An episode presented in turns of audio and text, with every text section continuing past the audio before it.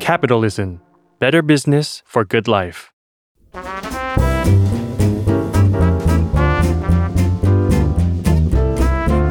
ปงนปตี ธุรกิจรอบครัว สวัสดีค่ะ ขอต้อนรับคุณผู้ฟังเข้าสู่รายการบนนปตีธุรกิจรอบครัวนะคะ คุณผู้ฟังคะ ประเทศไทยถือเป็นลูกค้ารายใหญ่ที่สำคัญของตลาดอาหารทะเลจากนอร์เวย์เลยนะคะ สถิติจากปีที่แล้วเขาบอกไว้ว่าอย่างนั้นค่ะ ก็คือในปี 2021 เนี่ย ประเทศไทยมีการนำเข้าปลาแซลมอนจากนอร์เวย์สูงถึง 20,000 ตันเลยค่ะ คุณผู้ฟัง นี่ขนาดว่าปีที่แล้วเรามีโควิด -19 มากั้นนะคะ เรายังนำเข้าปลาแซลมอนจากนอร์เวย์ถึง 20,000 ตัน เพราะฉะนั้นเองค่ะ สภาอาหารทะเลแห่งนอร์เวย์หรือ Norwegian Seafood Council เขาก็เลยตัดสินใจ อันนี้น่าจะเป็นหนึ่งในส่วนการตัดสินใจของเขานะคะว่า เขาจะมาเปิดออฟฟิศระดับภูมิภาคที่กรุงเทพมหานครค่ะ เพื่อที่จะหวังใจว่าอยากจะอำนวยความสะดวก ให้กับคนไทยที่มีหัวใจรักปลาแซลมอน ให้มีความสะดวกสบายมากที่สุดเท่าที่จะเป็นไปได้ค่ะ ความนิยมชมชอบนะคะ ในตัวของปลาแซลมอนจากนอร์เวย์ส่วนหนึ่งก็อาจจะต้องยกเครดิตเต็มๆให้กับชาวเน็ตไทยค่ะคุณผู้ฟัง เพราะว่าเราจะมีประโยคประโยคหนึ่งนะคะ ที่ชาวเน็ตเขาจะชอบใช้ปลอบใจกันไปมาค่ะ ในวันที่เหนื่อยล้าจากการทำงาน หรือว่าอาจจะโดนเพื่อนเท หรือว่าอาจจะฝนตกกลับบ้านดึกลำบากนะคะ ก็จะมีประโยคนี้ค่ะ ประโยคที่ว่าแล้วเดี๋ยวแซลมอนจะช่วยเยียวยาทุกสิ่งเองนะคะ ประโยคนี้เป็นประโยคติดปากค่ะซะจนร้าน อาหารทะเลหรือว่าร้านอาหารบุฟเฟ่ต่างๆ ในประเทศไทย เขาก็เลยชอบใช้กลยุทธ์นี้ค่ะ ก็คือเอากลยุทธ์บุฟเฟ่แล้วก็มีแซลมอนเนี่ยมาช่วยดึงดูดลูกค้าให้ลูกค้าเข้าร้านมานะคะ ส่วนตัวเชลี่เองเนี่ยเชลี่คิดว่าแลนด์สเคปของ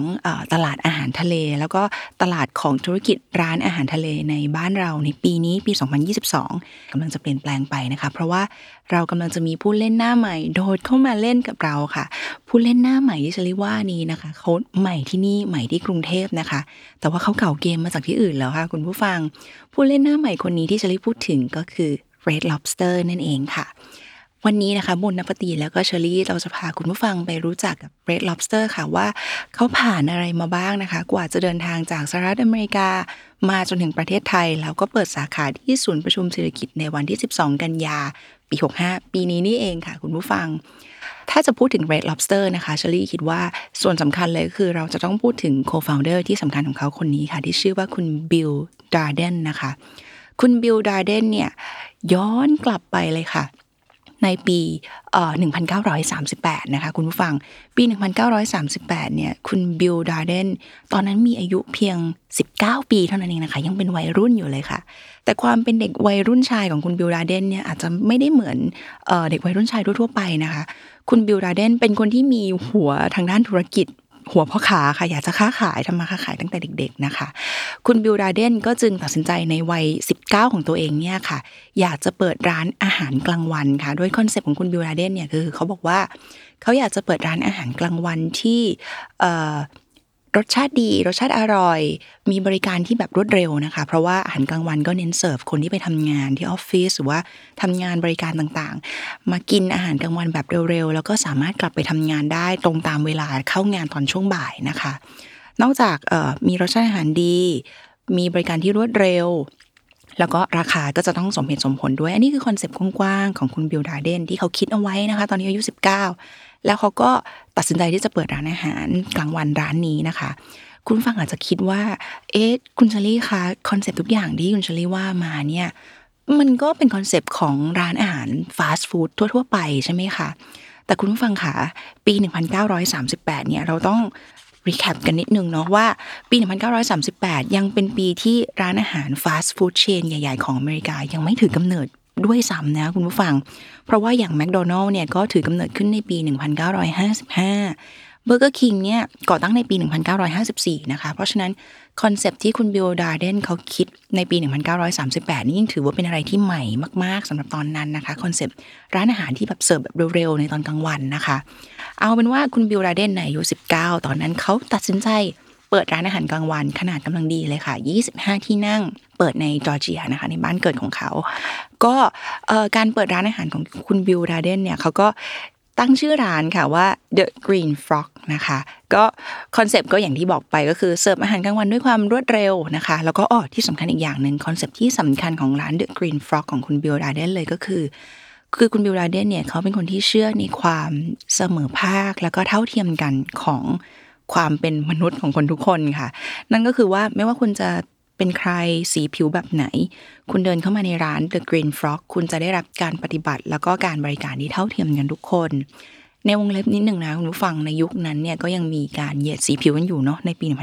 1938 แต่คุณบิลลาเดนนี่คือเป็นคนที่ stand up ขึ้นมา แล้วก็บอกว่าเขาจะปฏิบัติ ทุกคนโดยเท่าเทียมกันค่ะ ปรากฏว่าในคอนเซปต์ของคุณคุณบิลดาร์เดนทั้งหมดองค์รวมเนี่ยค่ะ ถูกใจมหาชนเป็นอย่างมากทำให้ร้าน The Green Frog ของคุณบิลดาร์เดนนะคะ ประสบความสำเร็จเป็นอย่างสูงเลยค่ะ ประสบความสำเร็จแค่ไหนเชอรี่ว่าเอ่อถ้าเราจะอธิบายความสำเร็จของร้าน The Green Frog ของคุณบิลดาร์เดนในยุคนั้นนะคะเชอรี่จะอธิบายอย่างนี้ดีกว่าค่ะ ร้าน The Green Frog เนี่ยสามารถสร้างกระแสเงินสดให้กับคุณบิลดาร์เดนได้มากพอจนคุณบิลดาร์เดนในวัยนั้นเนี่ยนะคะ สามารถมีกระแสเงินสด แล้วก็เอาไปซื้อแฟรนไชส์ที่ชื่อว่า Howard Johnson ค่ะเป็นธุรกิจที่2แล้วนะคะของคุณบิลดาร์เดนแฟรนไชส์ Howard Johnson เนี่ยเป็นเป็นแฟรนไชส์ที่ทำธุรกิจเกี่ยวกับที่พักแรม แล้วก็ร้านอาหารค่ะ คุณผู้ฟังหมายความว่า คุณมีพื้นที่มีที่ดินตรงไหนก็แล้วแต่ แล้วคุณมาซื้อแฟรนไชส์คุณก็สามารถเปิดธุรกิจ Howard Johnson ได้เลยนะคะ คุณบิลดาร์เดนก็กำเงินไปซื้อแฟรนไชส์ Howard Johnson แล้วก็คือคุณบิลดาร์เดนเนี่ยเขาเป็นคนที่ชอบเล่นเกมในสนามรบที่เขารู้สึกว่าเขาถนัด คุณบิลเนี่ยเขาเป็นคนทางตอนใต้ใช่ไหมคะเขาก็เลยเลือกที่จะเปิด Howard Johnson ทางตอนใต้เนี่ยแหละค่ะส่วนใหญ่ก็จะเปิดในฟลอริดานะคะ ปรากฏว่าประสบความสำเร็จอีกแล้วค่ะคุณผู้ฟังการทำธุรกิจ Howard Johnson ของคุณบิลดาเดนนะคะ ประสบความสำเร็จในขนาดที่ว่า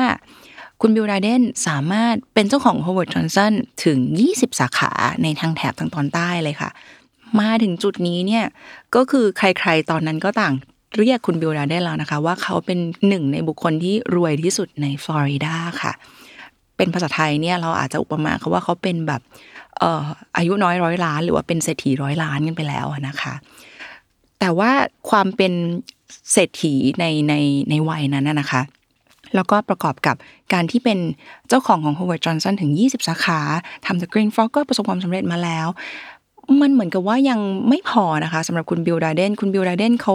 เขาเหมือนยังต้องการพิสูจน์ตัวเองอยู่อีกค่ะ โดยส่วนตัวลี่เองถ้าเกิดว่าจะให้วิเคราะห์นะความส่วนความเห็นส่วนตัวของตัวลี่เองลี่คิดว่า มันอาจจะเป็นเพราะว่าคืออย่าง Howard Johnson เนี่ยก็เป็นเป็นแฟรนไชส์ค่ะคุณผู้ฟังก็ซื้อแฟรนไชส์มาซื้อชื่อมาเนาะแล้วก็มาเปิดมาทำประสบความสำเร็จ คุณบิลลาเดนยังคงอยากจะพิสูจน์ตัวเองอีกว่า ถ้าสมมติว่าเขาไม่ได้ซื้ออะไรที่มันเป็นแฟรนไชส์มา แล้วเขาทำด้วยตัวของเขาเอง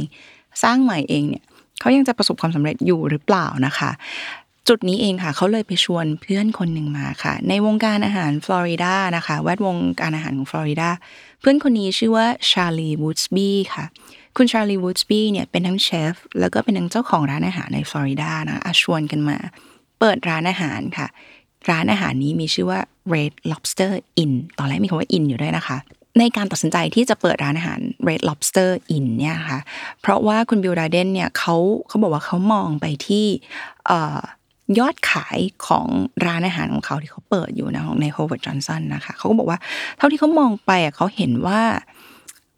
ส่วนใหญ่เมนูที่ขายดีที่สุด แล้วก็หมดเร็วที่สุดเนี่ยก็จะเป็นเมนูอาหารที่เกี่ยวกับอาหารซีฟู้ดอาหารทะเล เพราะฉะนั้นเองเขาก็เลยชวนเพื่อนเข้ามาแล้วเขาบอกว่าเรามาเปิดร้านอาหารซีฟู้ดกันเลยดีกว่านะคะ คุณบิลและคุณชาลีสองคนก็จับมือกันว่าโอเค เปิด Red Lobster Inn แต่เปิดมาได้ไม่นานนะคะ ก็ดรอปคำว่า in ทิ้งไม่เอาคำว่า in แล้ว เพราะว่าเราไม่ได้ทำโรงแรมนี่นาเราจะทำร้านอาหารอย่างเดียวนะคะ ก็เลยเป็นแค่ Red Lobster ค่ะคอนเซปต์ของ Red Lobster ในใจของคุณบิลและคุณชาลีที่จะเปิดในตอนนั้นเนี่ยเขาก็คิดกันว่า อยากจะเปิดให้ร้านร้านนี้เป็นร้านที่ขายอาหารทะเล แล้วก็อยู่ใกล้กับชายฝั่งหรือพูดง่ายๆคือเป็นร้านอาหารทะเลที่อยู่ใกล้ทะเลค่ะคุณผู้ฟัง แต่ว่าราคาที่ขายอยู่ในร้านเนี่ยจะต้องเป็นราคาที่ถูกกว่าที่ร้านอาหารทะเลในเมืองขายอยู่ แล้วคุณบิลคุณคุณชาลีเขาก็เชื่อว่าถ้าคอนเซปต์นี้มัน work เนี่ยมันน่าจะ work ทุกที่นะถ้าเขาทำสาขาที่หนึ่ง work มันก็น่าจะ work ทุกที่ ทั้งสองก็เลยตัดสินใจค่ะว่า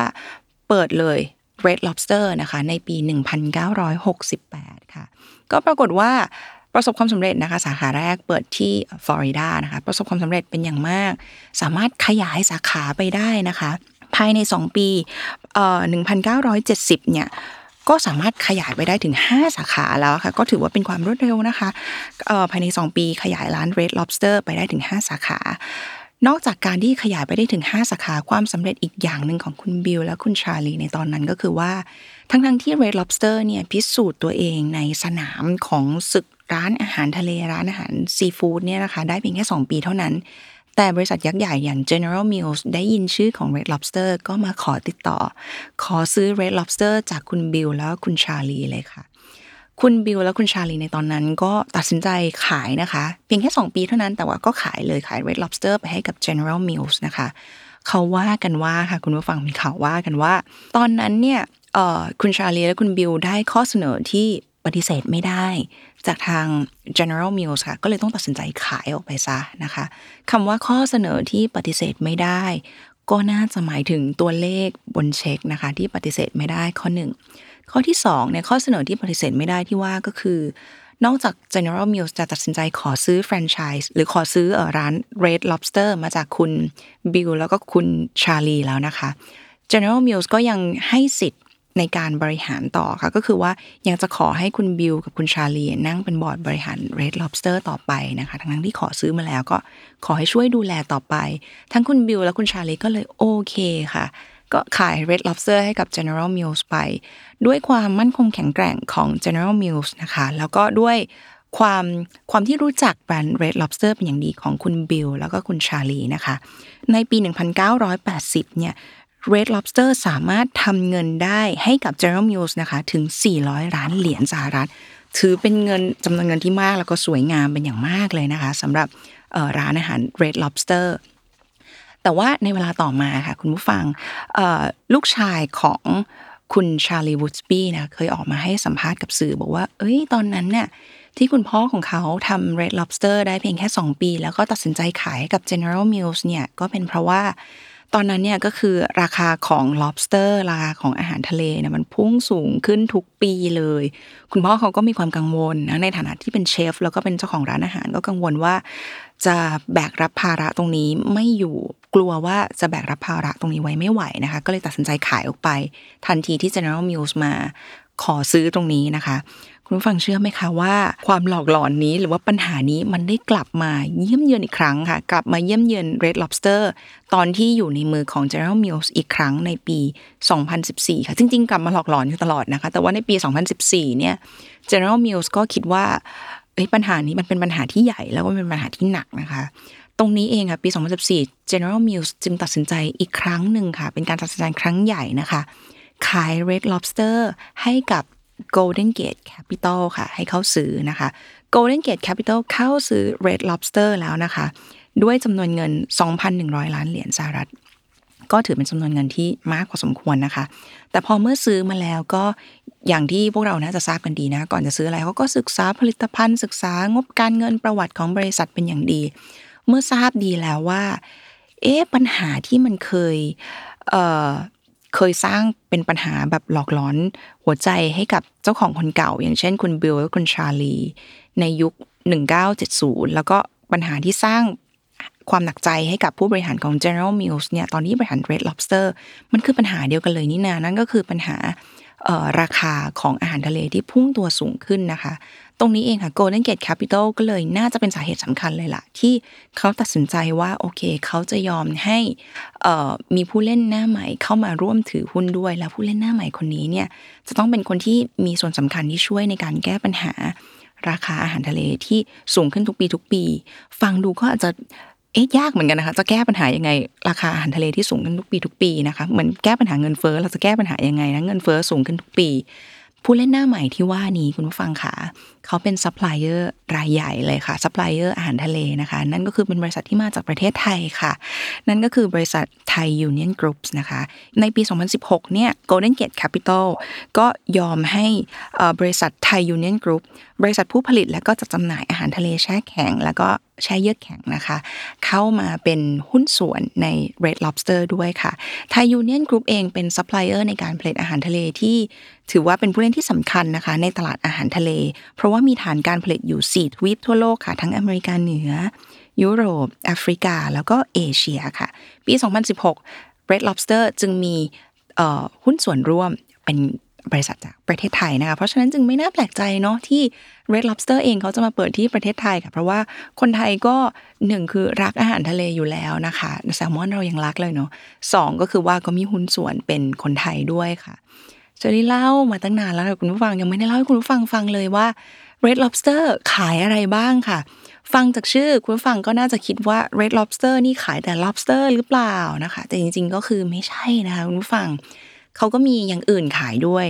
lobster เนี่ยมีแน่นอนค่ะคุณผู้ฟังเอ่ออย่างอื่นที่ว่าก็จะมีกุ้งนะแล้วก็มีมีแซลมอนก็มีค่ะ หรือว่าคุณผู้ฟังที่เข้าไปใน red lobster แล้วไม่ได้อยากกินอาหารทะเล อยากกินพาสต้าเขาก็มีพาสต้าขายนะคะ มีสเต็กขาย มีวาไรตี้ของอาหารมีมากมายอะไรอย่างนี้ดีกว่านะคะ แต่ว่าถ้าเกิดว่าเราไปถามพลเมืองชาวอเมริกัน เมื่อเราพูดถึงคำว่า red lobster เนี่ยเชลิเชื่อว่าคนส่วนใหญ่ที่อเมริกานะคะเขาจะคิดถึงคำคำนี้ค่ะ คือคำว่า endless trim นะคะ endless trim เนี่ยจริงๆ มันเป็นชื่อโปรโมชั่นค่ะคุณผู้ฟัง Endless Shrimp แปลเป็นไทยก็จะแปลว่า การกินกุ้งแบบไม่รู้จบ แปลแบบง่าย ภาษาง่าย ๆ อีกทีหนึ่งก็คือก็จะแปลว่าบุฟเฟ่กุ้งนั่นเองนะกินกุ้งไปได้เรื่อย ๆ เลยค่ะ ความบุฟเฟ่กุ้งของ Red Lobster ที่แบบเป็น signature เลยก็คือว่า คุณสามารถกินกุ้งที่อยู่ในเมนูของเขานะคะได้ ตอนนี้นะตอนนี้นะที่ที่เขามี list มาก็คือว่ามีอยู่ทั้งหมดหลายเมนูเหมือนกันค่ะอย่างเช่น garlic shrimp scampi grill shrimp skewer parrot iso jumbo coconut shrimp นะคะ walt ferret shrimp โอเค ก็คือถ้าเกิดว่าคุณสั่ง endless trim คุณสามารถสั่งเมนูกุ้งทั้งหมดที่เมื่อกี้เฉลี่ยอ่านชื่อไปได้เลย ราคาเนี้ยก็จะอยู่ที่ประมาณ 19.99 เหรียญประมาณ 20 เหรียญค่ะ มีขึ้นลงบ้างเล็กน้อยตามราคาของกุ้งในช่วงนั้นนะคะ ข้อดีหรือว่าอาจจะเป็นแบบข้อเด่นของเขาเลยก็ได้นะคะ ของ Red Lobster กับ Endless Trim ก็คือว่าเขาไม่จำกัดเวลาคุณผู้ฟัง คุณจะใช้เวลานานเท่าไหร่ก็ได้ในการกินกุ้งที่นี่นะคะ ก็คือแบบ endless จริง ๆ ค่ะ คือไม่รู้จบจริง ๆ ไม่อั้นนะคะ พูดแบบนี้คุณผู้ฟังมีความสงสัยกันบ้างไหมคะว่ามันไม่อั้นจริงหรือเปล่าเขาแบบเริ่มเสิร์ฟช้าลงจริงหรือเปล่า หรือว่าจะแบบจะไม่เสิร์ฟให้เราหรือเปล่านะคะ จริง ๆ มีคนสงสัยและมีคนไปพิสูจน์มาให้เราแล้วค่ะ ก็คืออย่างเช่นในปี 2013 นะคะ เขาบอกว่ากลุ่มนักข่าวจาก The Huffington Post สงสัยค่ะว่า คำว่า endless trim หรือว่ากุ้งไม่อั้นเนี่ยมันไม่อั้นจริงหรอ เขาก็ได้รวมตัวกัน แล้วก็ไปกินกุ้ง endless trim สั่งโปรโมชั่นนี้ที่ Red Lobster เขาก็พิสูจน์ออกมาแล้วค่ะบอกว่าเออ endless trim เนี่ยมัน endless จริง ๆ คือมันไม่อั้นจริง ๆ เพราะว่าทุกคนนี่ก็คือกินกันจนไม่ไหวแล้ว แล้วก็นับกันเลยค่ะว่า เฉลี่ยแล้ววันนั้นคนที่กินกุ้งกันไปนี่ก็ประมาณคนละร้อยหนึ่งร้อยหนึ่งตัวนะคะ เยอะมากนะคะ แต่คุณผู้ฟังค่ะเชอรี่จะบอกว่าเออ ถึงแม้ว่า The Huffington Post มีคนไปพิสูจน์ให้เราแล้วนะคะ ก็ยังมีคนอยากพิสูจน์อีกค่ะ อยากพิสูจน์แล้วอยากพิสูจน์อีกนะคะ ในปี 2016 นักข่าวสองคนค่ะของ Business Insider ไม่รู้ว่าด้วยเหตุผลคนใด ไม่เชื่อในแบบในสายข่าวของ Huffington Post หรือเปล่าหรือยังไงก็ไม่แน่ใจเหมือนกันนะคะ แต่เขาไปพิสูจน์อีกครั้งค่ะว่าเอ endless trim เนี่ย endless trim จริงหรือเปล่าไม่อั้นจริงหรือเปล่านะคะนักข่าวสองคนนี้ก็เลยเข้าไปใน red lobster นะคะแล้วก็สั่ง endless trim นั นักข่าวทั้งสองคนนี้ใช้เวลาอยู่ใน Red Lobster นานถึง 8 ชั่วโมงค่ะคุณผู้ฟังสร้างกินไปเรื่อยๆนะคะ แล้วเขาก็พิสูจน์ได้แล้วนะคะว่า อืมเอเลสจริง ๆ ไม่อั้นจริง ๆ ค่ะ เพราะว่าทั้งสองคนเนี่ยก็กินกุ้งไปถึง 305 ตัวค่ะ ในวันนั้นนะคะคงกินไปจนเบื่อเลยค่ะคุณผู้ฟัง เขาบอกว่าในระหว่างที่เขาใช้เวลาใน Red Lobster ทั้ง 8 ชั่วโมงเนี่ย ก็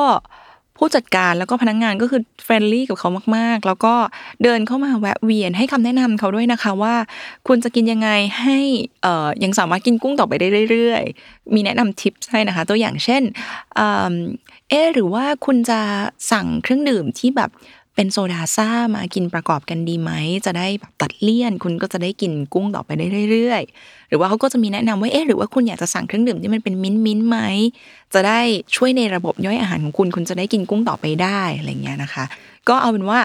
มีคนไปพิสูจน์ให้เราหลายคนแล้วค่ะว่าโอเค กุ้งไม่อั้นของ endless trim ของที่ red lobster เนี่ยคือ endless จริง ๆ นะคะ เล่ามาตั้งยาวคุณผู้ฟัง ขอเล่าอีกเรื่องหนึ่งเป็นเรื่องปิดท้ายนะคะของของ Red Lobster พูดถึง Red Lobster เชลี่คิดว่าไม่พูดถึงเรื่องนี้ไม่ได้ค่ะ นั่นก็คือบิยอนเซ่นะคะคุณผู้ฟัง ถ้าคุณผู้ฟังยังพอจะจำได้นะคะ ตอนที่พี่แจ็คหรือว่าแจ็คสันหวังมาที่ประเทศไทย แล้วก็มีให้สัมภาษณ์นะคะว่า